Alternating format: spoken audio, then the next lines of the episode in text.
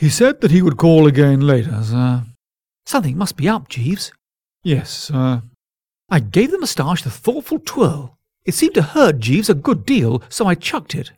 I see by the paper, sir, that Mr. Bickersteth's uncle is arriving on the Carmantic. Yes? His Grace the Duke of Chiswick, sir. This was news to me, that Bicky's uncle was a duke.